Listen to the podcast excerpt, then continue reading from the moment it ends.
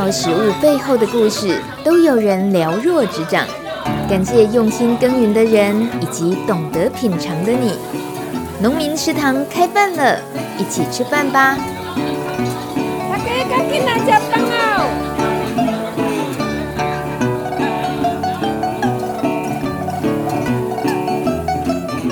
大家好，我是农村广播播音员林大米，先为大家播报本周头条新闻。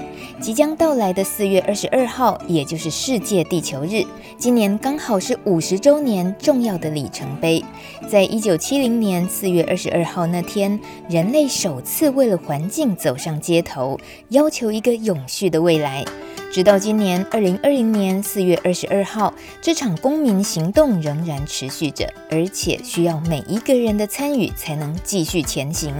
台湾地球日的主办单位是台湾环境资讯协会，刚刚发表一份最新调查，针对二零二零全台环境意识，发现有超过四成的民众认为未来十年的台湾环境将越来越糟，但是多数的民众仍然愿意在生活中实践环保，不放弃让地球变好的机会。其实，为了迎接地球日五十周年，从去年开始，台湾环境资讯协会发起“台湾百万绿行动”，从个人到团体，从民间企业到政府单位，都成为百万绿行动的一份子。你觉得要收集一百万个绿行动难不难呢？不，台湾人真的很强，才几个月就达标了。现在大家还持续累积绿行动，那到底绿行动是指什么呢？从食衣住行娱乐以及公益参与，总共七个面向，具体条列了五十件友善环境的行动。相信听节目的你一定早就开始身体力行了。绿行动包括有自备餐具、自备水壶不喝瓶装水、自备购物袋，确实做好分类回收；旅行时自备盥洗用品。不浪费食物，剩食带着走；到自然环境践行，或是观察自然；吃当季而且在地生产的蔬果；选择电子账单；追踪环境相关的 FB；选择二手书或玩具；阅读一本环境的书；使用不漂白再生卫生纸；捐款或捐发票给环保团体；认识十种动植物的生存危机。多利用住家附近的修鞋、修包包的店，避免塑胶原料成分的衣物，担任环保志工，收集回收水、雨水再使用，分享五家环境友善餐厅讯息，还有选择友善环境的食材。以上列举了这些绿行动，当您一边听也很有自信的点头，觉得自己都做到了，那就证明台湾有许多环境问题正在进步中。曾经被称为“垃圾之岛”，现在是全球资源回收的模范生。又例如捷运、高铁运量逐年上升，减少许多碳排放。再说到有机农业和饮食，也从过去的不可能，到现在逐渐成为我们的日常。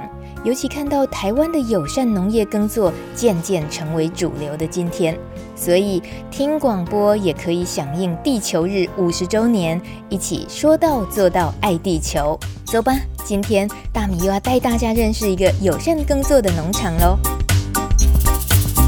欢迎光临卡莎和虾虾的开心农场。这是位于宜兰员山乡枕山村的农场，是由两个女生卡莎和虾虾共同经营的。她们原本都住在台北，一个在唱片业，一位是电子业。其中在电子业工作的虾虾，她的家人都在宜兰，因此也就成为两人创办开心农场，最后落脚在宜兰的关键。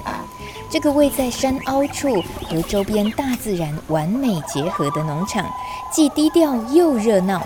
不信你听，在我们这一集采访的现场，背景音乐完全来自大自然的即兴演奏。一开始就先请活泼可爱的卡莎为我们导览农场。你能够很快的时间可以数完自己所有养的动物有哪几种吗？鸡、鸭、羊、鹅、狗啊。鸡、鸭、羊、鹅、狗。对呀、啊，都有啊。鸡、鸭、羊、鹅、狗五种。对，人算吗？也算啊，那人啊，那其他看不到的就不算啦。对，就是我们眼睛看得到的鸡鸭羊鹅狗。有这样。对我，我有两种鹅，土鹅跟白罗曼。白罗曼的话，现在是一对；土鹅的话，十只小的，四只大的。四只大的里面一只母的，三只公的。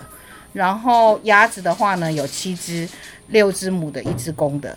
然后鸡就竹繁不及备宰，羊的话呢就是一对，然后外加新生的两只小羊也是公的。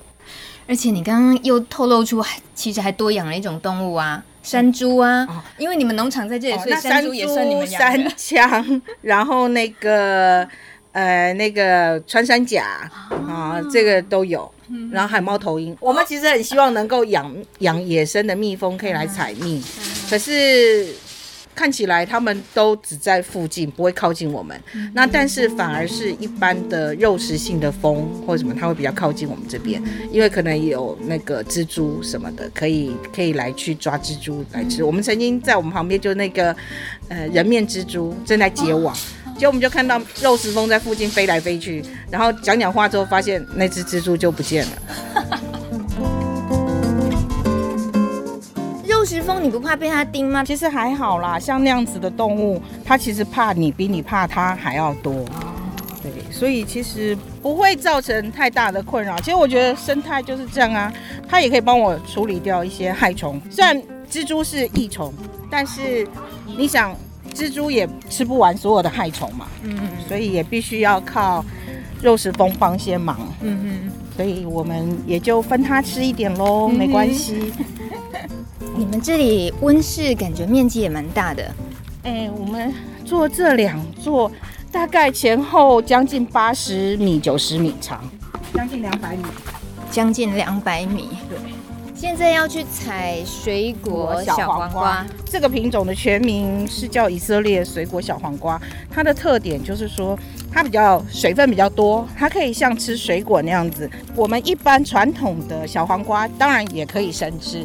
可是上面就会比较有刺，所以小黄瓜台语的名称叫气鬼亚嘛。嗯。但是你待会就可以看到，水果小黄瓜外面是没有刺的。嗯、水果的意思的话，表示敢马上吃吗？敢呢，就是它水分比较多啊。我真的像是在吃水果哎。所以它上面有果粉啊，也都直接吃没关系。没有关系。嗯，哇，难怪有时候听农友说。一边收菜，自己肚子就饱了，就是会一边吃嘛。没错，小黄瓜咬下去，那个录音录起来好 juicy 哦，那个光是听就一直吞口水了。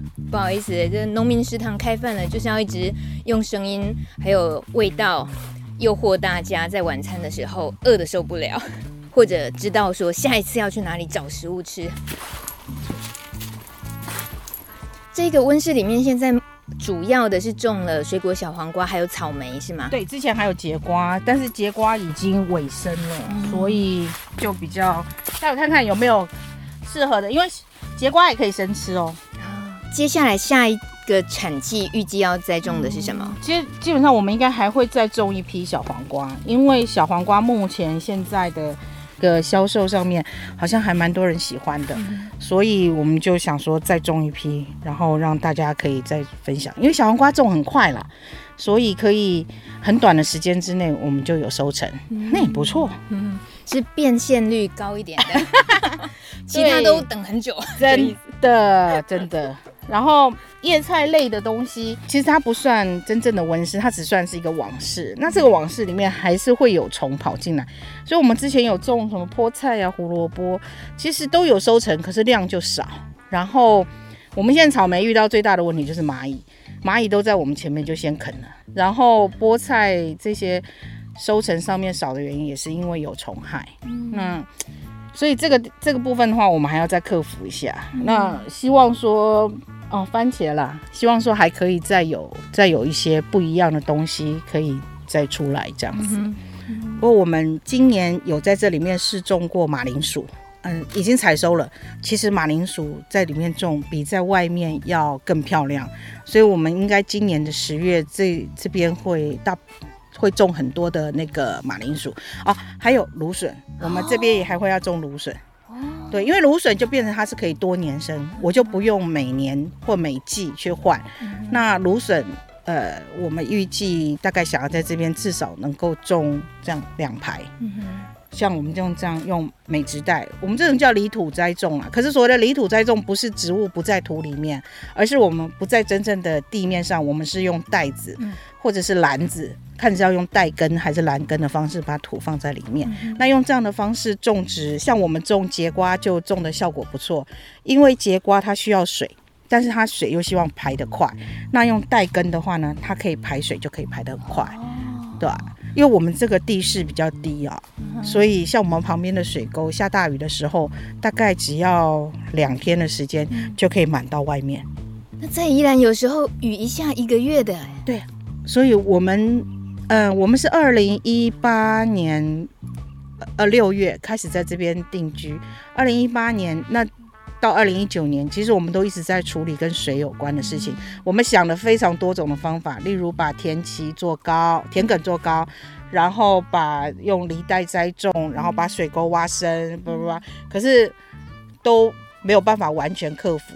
所以现在就是只能够就是说尽量，那我们尽量种一些，用这样子的方式来种，就可以让。水上来的时候虽然淹到它，但是水退的时候它同步它也可以退，它就不会积在里面。那不会积在里面的情况之下，就可以让根有呼吸的空间。哦，所以是目前找到了比较好的方法。嗯，今年如果我们能够有一点收成的话，嗯、就算是这个方法找对了。嗯、那我们因为之前我们待会带你去外面看的时候，你就可以知道，我们有一块地，第三块。最下面的，我们之前种丝瓜淹死，那个地瓜叶淹死。丝瓜是最爱水的，地瓜叶是不怕水的，都可以淹死。你就可以知道这边的水有多严重。那我们后来就换了一个方式，比方说我们的丝瓜，我们也用这样的带根的方式。那我们去年就可以有丝瓜收成，所以就表示说这个是有成效的。所以我们就又把这个方法再搬进网室里面来，不然的话，之前这个网室。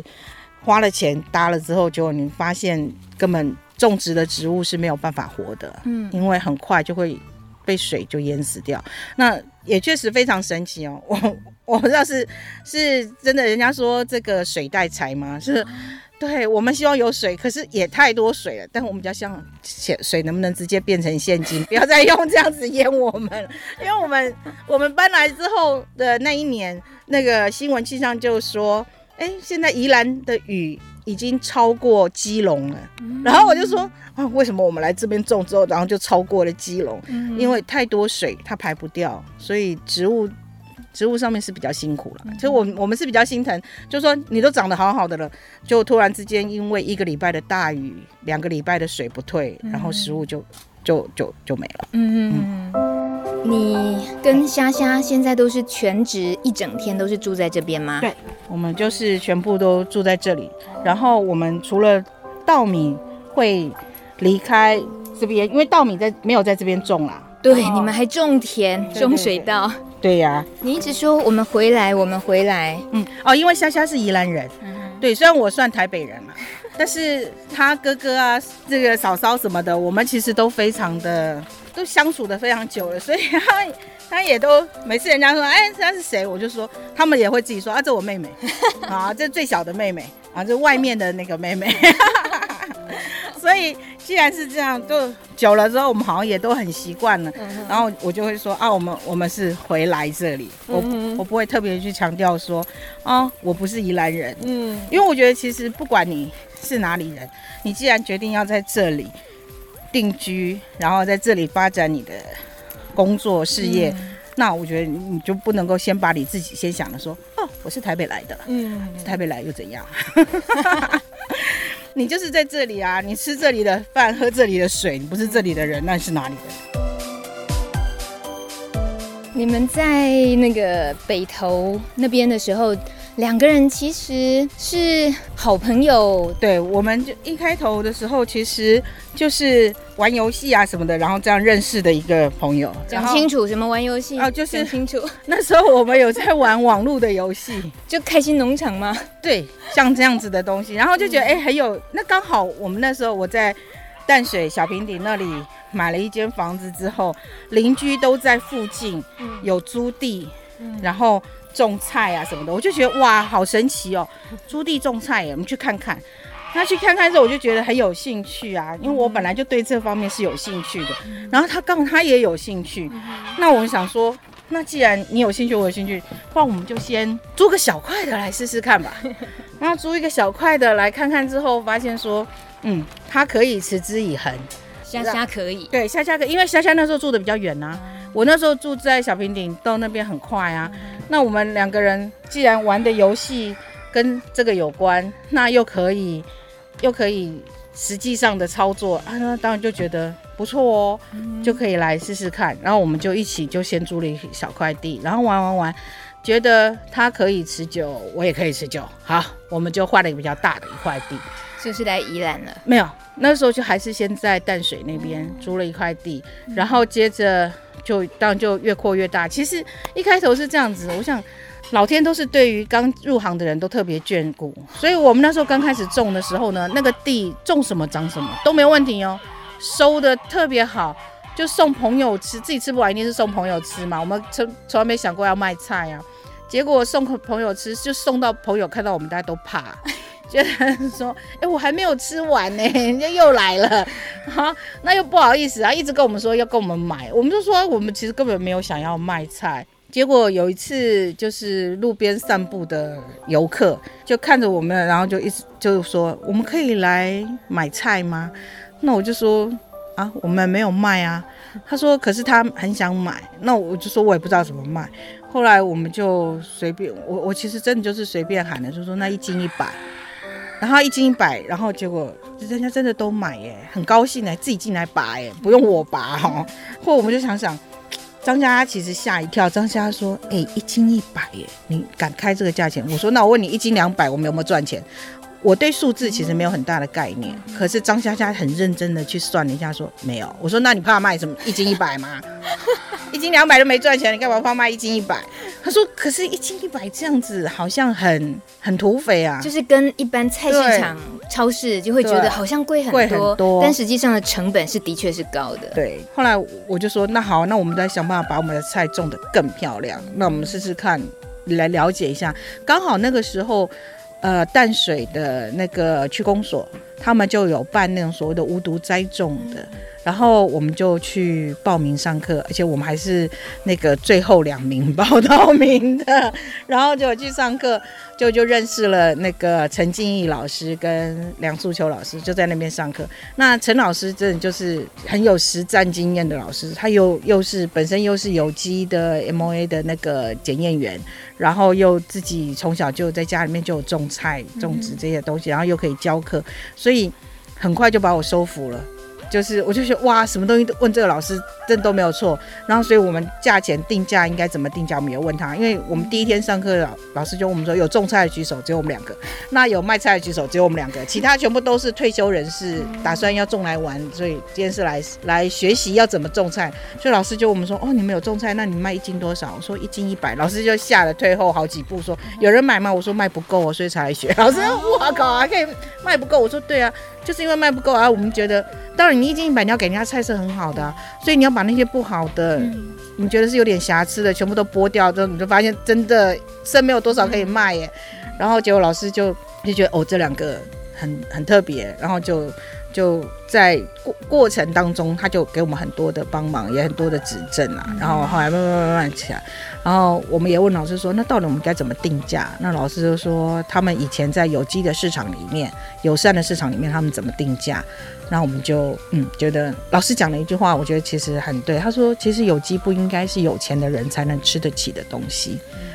那我就觉得对啊，虽然我需要钱，但是我们也好像也，我们的重点不是只是为了要服务比较富裕的人才能够吃得到的。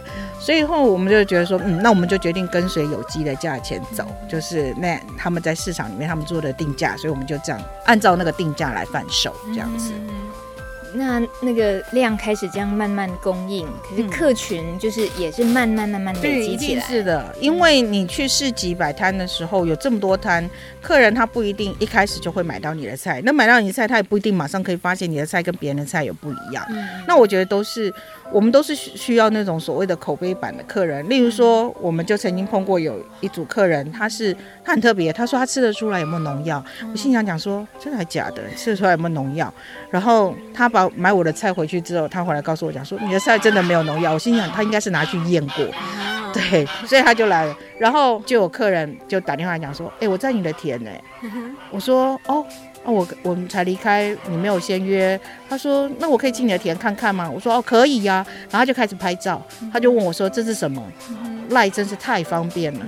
然后传过来问我：“这是什么？这是什么？什么？”他拍到一个东西，我就说：“哎，你你应该已经不在我的田了，就是我的田没有这个东西。”对，结果他从此每个礼拜都乖乖来买菜。我后来我们回去隔一天回去田里的时候，田附近的那些阿伯才说，张武杰人来问哈，跟我两个女生哈在进菜的，我想应该就是公龄啊。他有问农人，就是老农说，哎，那他们怎么种，有没有用药啊什么的？哦，我想，嗯，这个客人真的是非常的认真哦。他对自己吃的食物能这么认真的消费者很少，有，有的人就是会这样子啊，真的啊。所以我觉得其实碰到那样子的客人，我们其实很高兴的，因为第一我们真的没有在用药，第二我们真的没有在用化肥。那既然四周的人都可以证明，然后他自己又吃得出来我们的菜有不一样的感觉，我我觉得我比较希望碰到这样的客人，他越挑剔，其实我越容易进步。对，就听在。一些其他务农的人的心里可能会觉得，我哪应付得了那么多这样子各种挑剔的客人？所以我的客人不多啊，对啊，因为我觉得。我们并不是，其实如果真的你要靠务农赚大钱的话，那你真的要去做那种所谓的大农。可是我们做不起那样大农。我觉得我们做小农，其实只是希望能够维持一个基本的温饱之外，然后我们能够在比较开心的环境里面生活。因为大都市里面那种五光十色的繁华生活，我们也过过啦。所以现在到了这个年纪，觉得我可以每天听虫鸣鸟叫。然后看星星看月亮，我觉得蛮棒的。不一定一定要再继续过那样子的习惯，呃，一一早起来把电视打开，把网电脑打开，然后就坐在那边工作一整天。然后你你所有的眼睛耳朵都一直不停地塞进讯息，可是那些讯息都是一直重复的、重复的、重复的。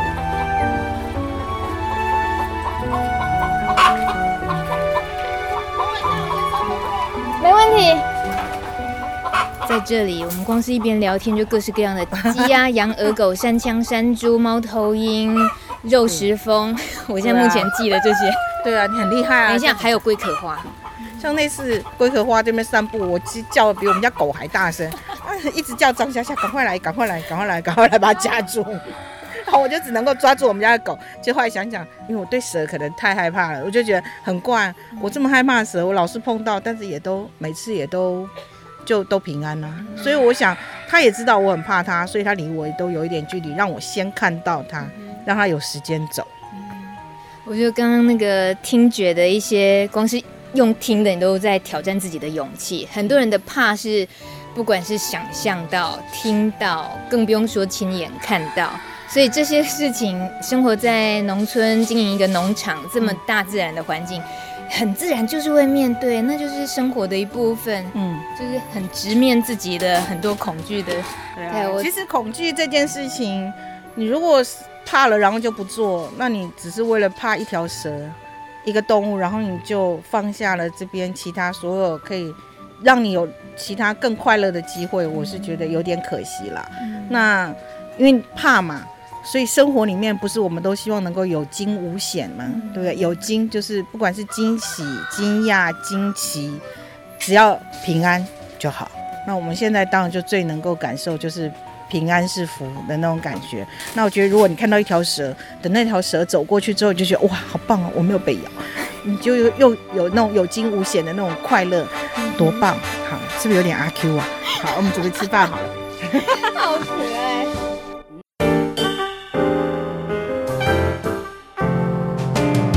Open your mind，就爱教育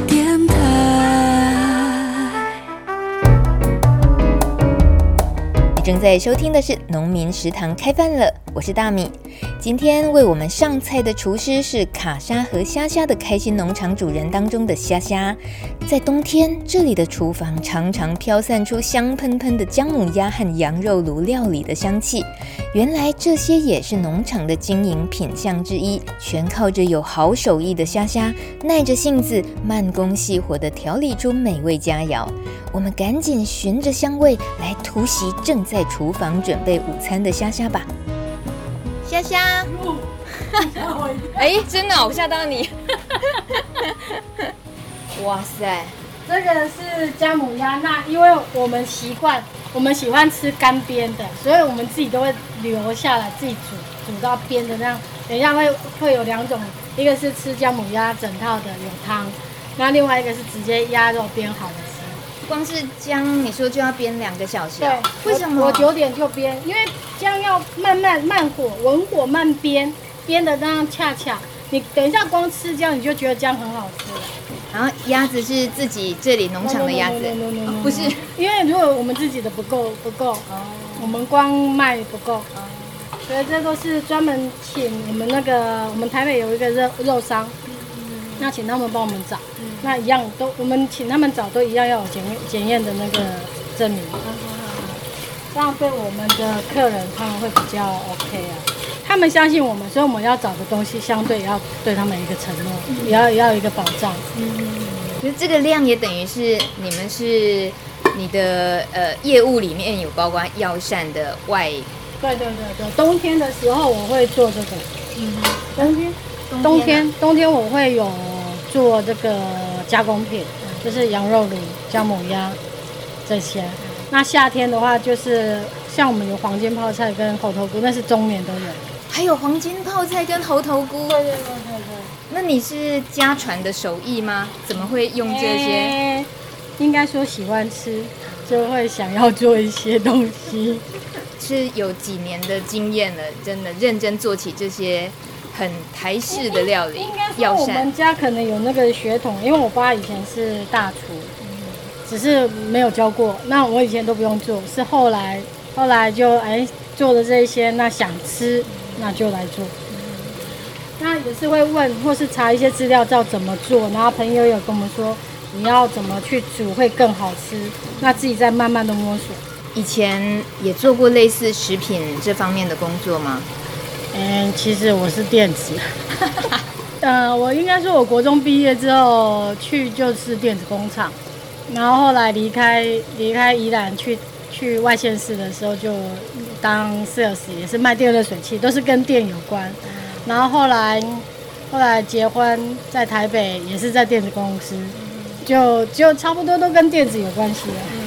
其实我对我对吃还蛮挑，虽然我不大会做什么摆盘，但是我比较 care 说我的东西要煮的 OK，那不能偷工，你偷工味道就不一样。那我们的客人就是我们的朋友分享给他们的时候，他们吃到跟我们一样的东西，不会说我们自己吃的比较搞刚，他们就没有。说真的哦，两个小时在煸姜母这种事情这样干就是。考验耐性，还有还有可能比较呃闷热啊。对，那你在编姜母的时候，你脑袋瓜在想什么？你就慢慢的刚好想说，我还要做什么？等一下农场有什么要建置？像现在羊要把它再扩建它的操场，不然它每天跟鹅打架，我也受不了。在这边，这是我们想要过的生活。那做就是做到，哎，累了我们就就下来休息。那你看这个环境，我来到这边，我看到这个环境的时候，我非常喜欢。你看整个山这样环绕着，你尤其清晨的时候，你会有那种薄雾在这边，在我的田间，你会看到一层薄雾，很漂亮。一层面纱这样，对，对，对，然后现在又是接近油桐花开的季节，所以你会已经慢慢开了。对对对对，我们整个后面很多，你会慢慢一直看到。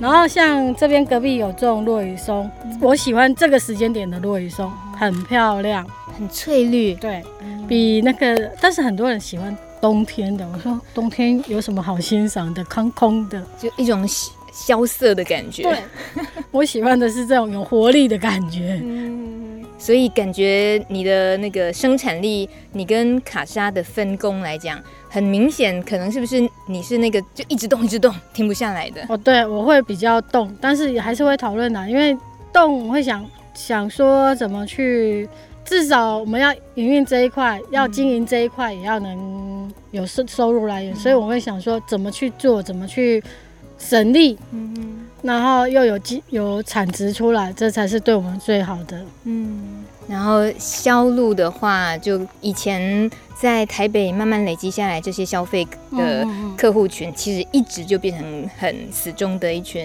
支持者。真的，嗯，因为他们非常支持我们，所以我们相对我们对他们也要一个责任存在。所以，像我们我们。从来就不会去做什么什么喷药的动作，且连有机界的农药我们也不喷。因为为什么？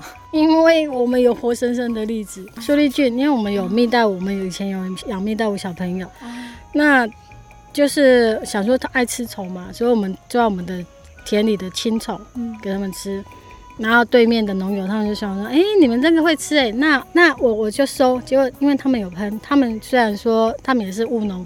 就是属于那种退休人士，他们有喷苏力菌，那我们那时候也不晓得，然后吃完了，你活生生的看着它肠中毒，因为苏力菌它是毒蛋白，它就是让你肠中毒，然后就厌食不吃，然后虫子就死掉。那结果我们那个小动物小朋友就是这样子，你真的看着它肠绞痛，然后吐血、喝血死掉，很可怜，所以我们就。绝对天再怎样，你要说啊，你那弄一下，不要，嗯哼，就是不要，就给虫吃剩下的，我们再来收。对啊，就早一点去拿个剪刀，就把它那个啊，如果我我就反正就是有看到就就嗯，就是不要不要喷那一些，所以我坚决不喷。然后本来就是种是种的自己吃的，再分享给大家而已，所以不要对我来讲够就好，不要想要有非常多，嗯。对了，虾虾，说到羊，你们什么时候冒出来了想要养羊呢？你台北朋友跟我们说有羊你就寸草不生，然后结果我们是寸菜不生。你如果真的把它放的时候呢，他会发现，哎，菜比草好吃，我就先吃菜。哦。所以你看那前面那边那个莲雾啊，莲雾其实我已经把它矮化哦，嗯，但是矮化了，本来它已经土腥骚，嗯哼，那。羊就就就就就就，所以你看伸长脖子，对，所以你看到现在莲雾树那矮化的那些是往上长的，嗯、下面都没有叶子，因为都被它吃光了。农业知识小百科，你考了没？你知道羊咩咩的粪便对农场有什么贡献呢？五、四。三、二、一，请解答。羊的粪便来自于草，草的养分并不多，但是纤维质充足。乳山羊的粪便 pH 值有八点七，偏碱性，它是颗粒状，和尿液可以自然分离。粪便的含水率比较低，所以这种特性很适合做堆肥处理。不只可以在整地的时候当做基肥，而且也可以当追肥使用，因为它的肥分会缓慢释出，很适合运用在栽种山苏这一类植物上。另外，如果想利用羊粪来养蚯蚓，根据台南农改场的建议是，先经过堆肥发酵后再拿来养蚯蚓，成功率会比较高哦。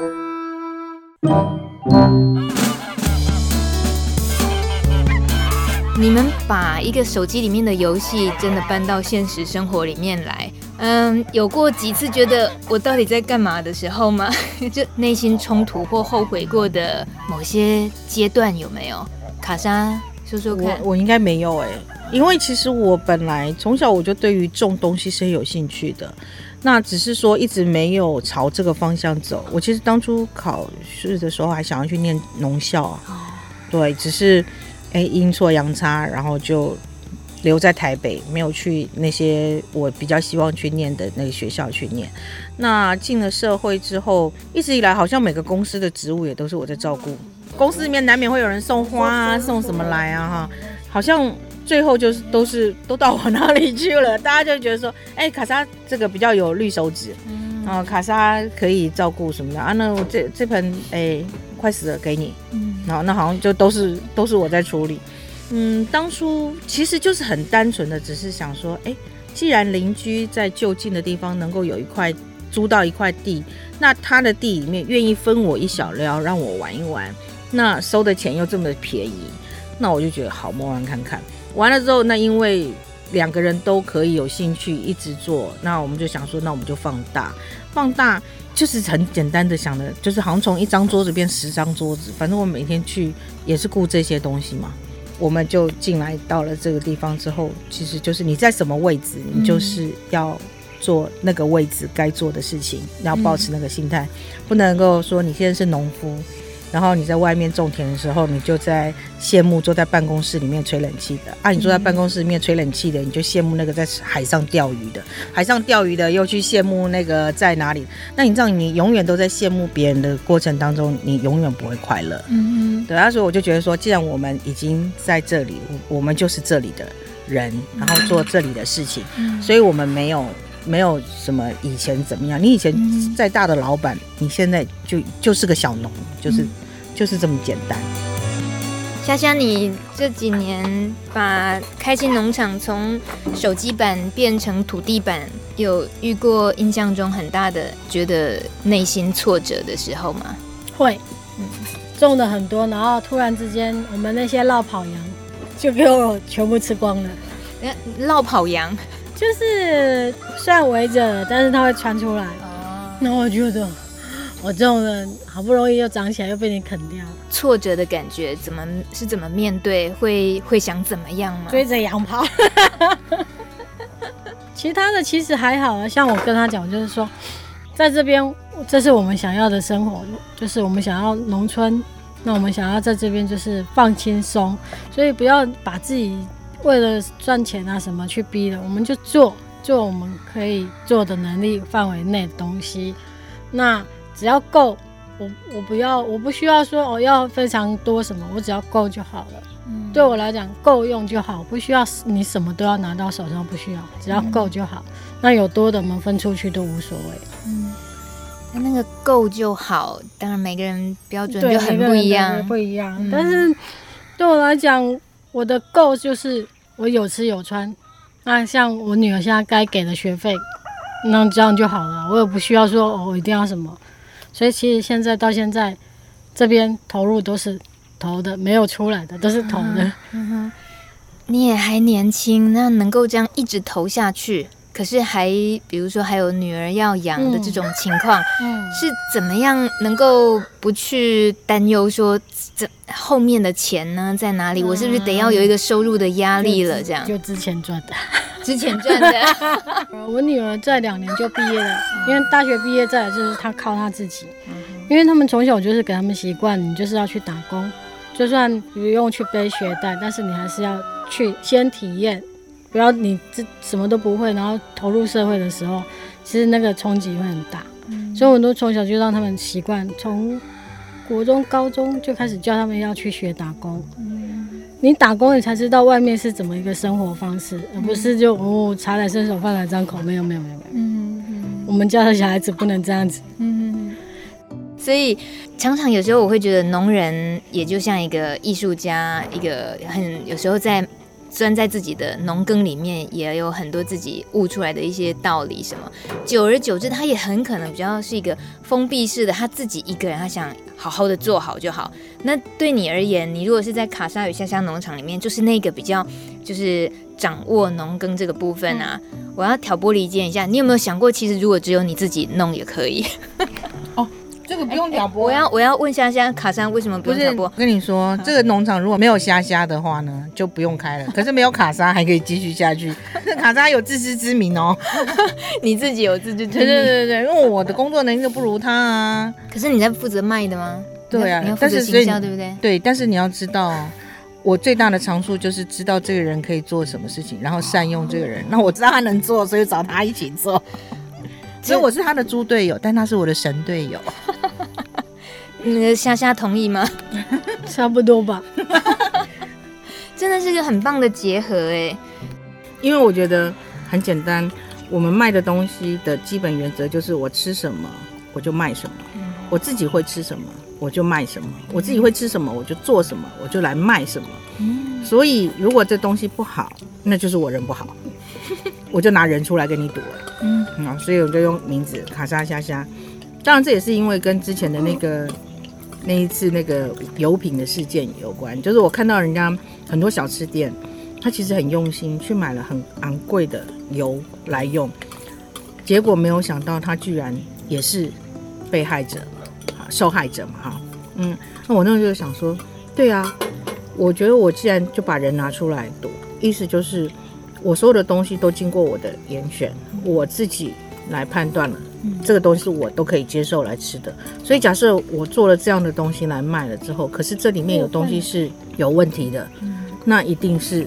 我也是被害者，我不是故意去买便宜的东西，嗯、然后包装了之后卖昂贵的东西出去给人家给消费者，嗯、而是我就是真材实料的用了这些东西，那我自己也都吃，嗯、所以我不会，你不要有那个空间让人家认为说，哦，你买比较贵的东西自己吃，你买比较便宜的是为了要来赚钱的，嗯，我觉得我们不需要这样子，所以。后来在讨论说，哎，我们要对外做一个什么 FB 啦，做一个什么百事集，要要讲一个什么东西，怎么样来找讲你们的这个一个店名啊，或者是一个称呼的时候，我就说，哦，很简单，卡莎香香，那我们就品牌就确定了，对，就这样子。那也表示不能拆伙哦，一拆伙名字就变了。嗯 基本上现在应该也很难拆伙，因为好难算钱啊。要拆伙之前，我们要先把钱算清楚。不过我们两个合作有一个有有一个优点啊，就是我不擅长的是他的专长，他不喜欢做的啊，我愿意做。这么互补啊？刚好。比方说，我对数字就我刚刚有跟你讲过，我对数字其实没有概念。嗯。可是他对数字算成本啊，什么什么的，知道应该怎么定价，然后这个定价会不会超出市场什么的，这些这个他来决定。那至于在销售端，比方说我反正就很能啊拉雷啊，对不对？可以拉雷的。对，如果我们在市集里面呢、啊，像有客人啊问东问西啊，那我们我们就都可以这样子跟客人这样一直讲一直讲。那他很乐意在后面包菜，默默最强后盾。对对对，嗯、那我就在前面这样子。好像看起来好像一副很忙的样子，其实就是一副瞎忙。像做料理这一块也是，其实一样的锅、一样的油、一样的料理，全部，但是我做出来的就不如他好吃。他真的就是比较会煮，所以我只能当二厨。这个有听起来都比可能很很多人伴侣关系里面会更信任，然后也更体贴、更照顾了。对啊，其实对我们来说。一起生活的重点不是只是单纯的说哦，我们在工作上面有一个职务代理人，等于说我们两个从开始经营这一块一起之后，我们一直都彼此参与彼此的生命当中的生活。比方说他家里面的婚丧喜庆，即便是到现在，我妈妈现在跟我们住，早上都是他起来弄早餐，他就会起来就会弄弄。然后我每次。躺在床上还在赖床的时候，我就心想讲说，我妈应该觉得生我比较没有用，生到她比较有用，那又不是她生的。但是你看别人养大回来给她当女儿多好用。其实整个都不会让我们觉得说好像要计较那么多。嗯，如果大家都曾经有一点点的幻想。也想过哦，原来不用到退休年纪，你就可以有一个自己慢慢慢慢实践的一个自己的农场。想要好好的种蔬菜，想要好好的养动物，或许有一点点存款，我想要用在让自己快乐的地方什么的。可是他就是会碰到什么困难，给一些也曾经有冒过这样子的念头的人，你提醒他们注意什么？要去实现这个梦之前注意什么？就是找到一个。神队友啊！你千万不要自己找到猪队友啊！那如果你是猪队友的人，你一定要善善用你的眼光，然后去找到那个不会嫌弃你是只猪的神队友。这到底下的这个是，这很重要，没错。其实这样说好了，呃，我们从在台北的时候，我们就有做那个打工换菜、打工换宿、打工换什么什么。为什么呢？因为当初有一个飘鸟计划。然后很多人就是觉得说啊，我可以回乡干嘛干嘛。那我就跟我的那些对他们的老板有不满意的那些朋友们，就讨论这个事情的时候，我就说我们需要人力。其实你们先试着每个礼拜抽一天，不管是礼拜六、礼拜天，还是你自己可以请休假的那一天，到我们的田里来打工。那你要什么，田里面有什么，你都可以拿。那你如果觉得你可以一年五十二个礼拜，你可以持续五十二个礼拜之后，你再来考虑要不要把你老板 fire 掉。那如果你觉得你五十二个礼拜都不能够撑过去，你五十二个礼拜只来一天哦。那你五十二个礼拜你都不能够撑过去的情况之下，你拿什么来去跟人家拼一年三百六十五天？嗯，有人毕业了吗？都是有人来试过吗？都肄业，也都是肄业。真正留下还是我们两个还在这边打工换，不知道换什么，打工换人生。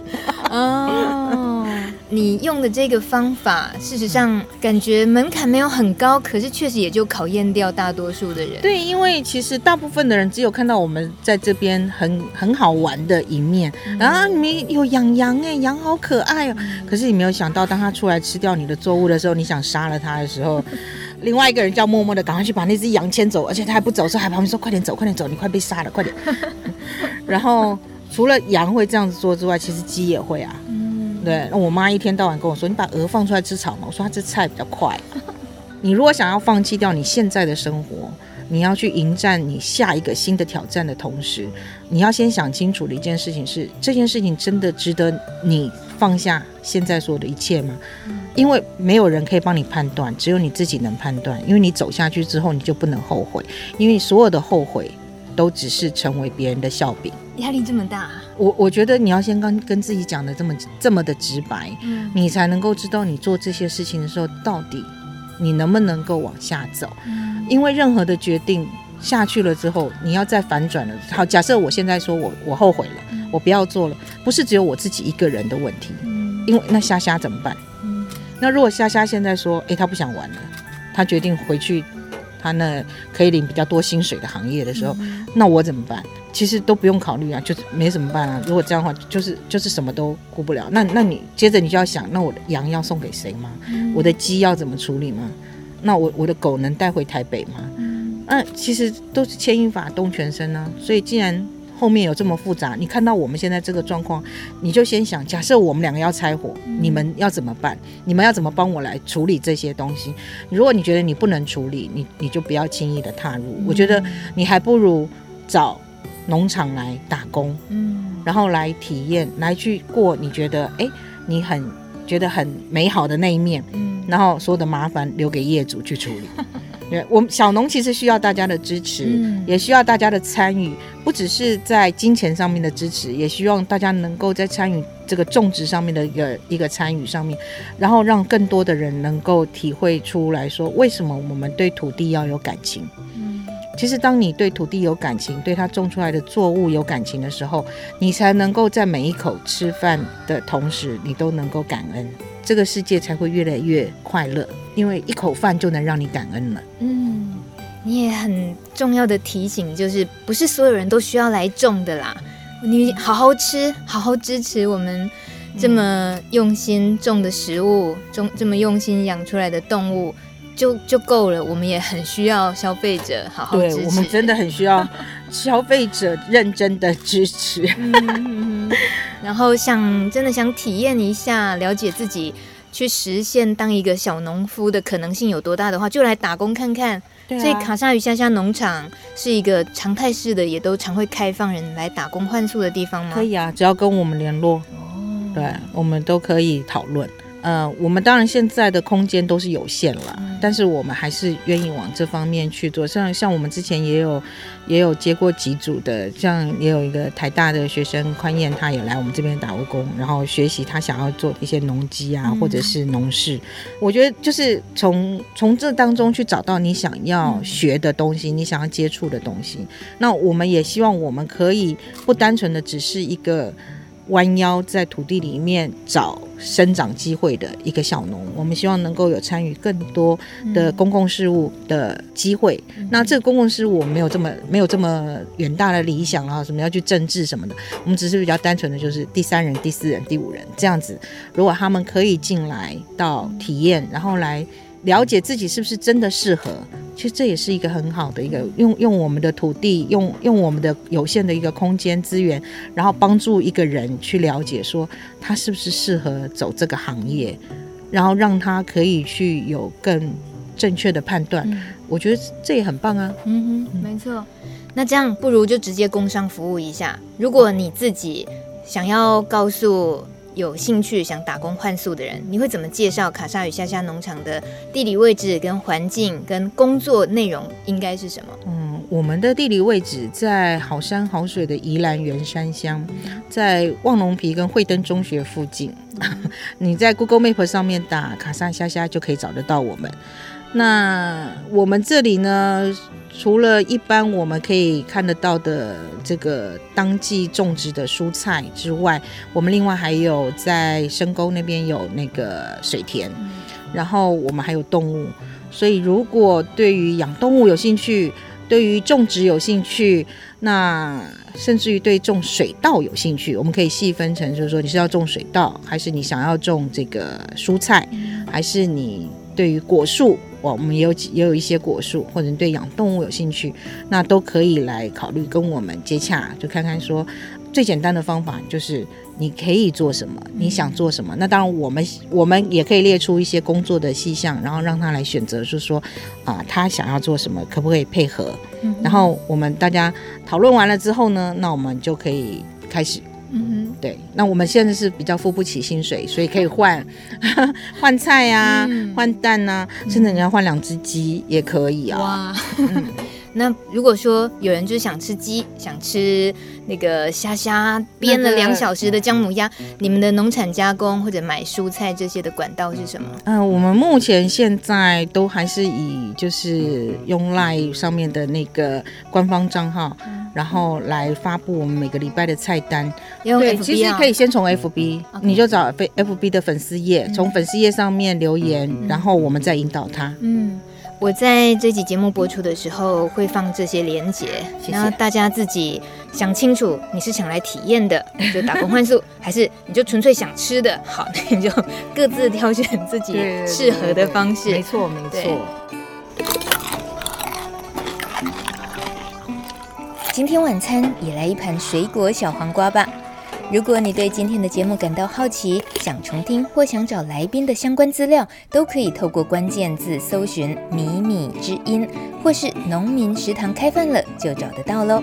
下周一再见喽，拜拜。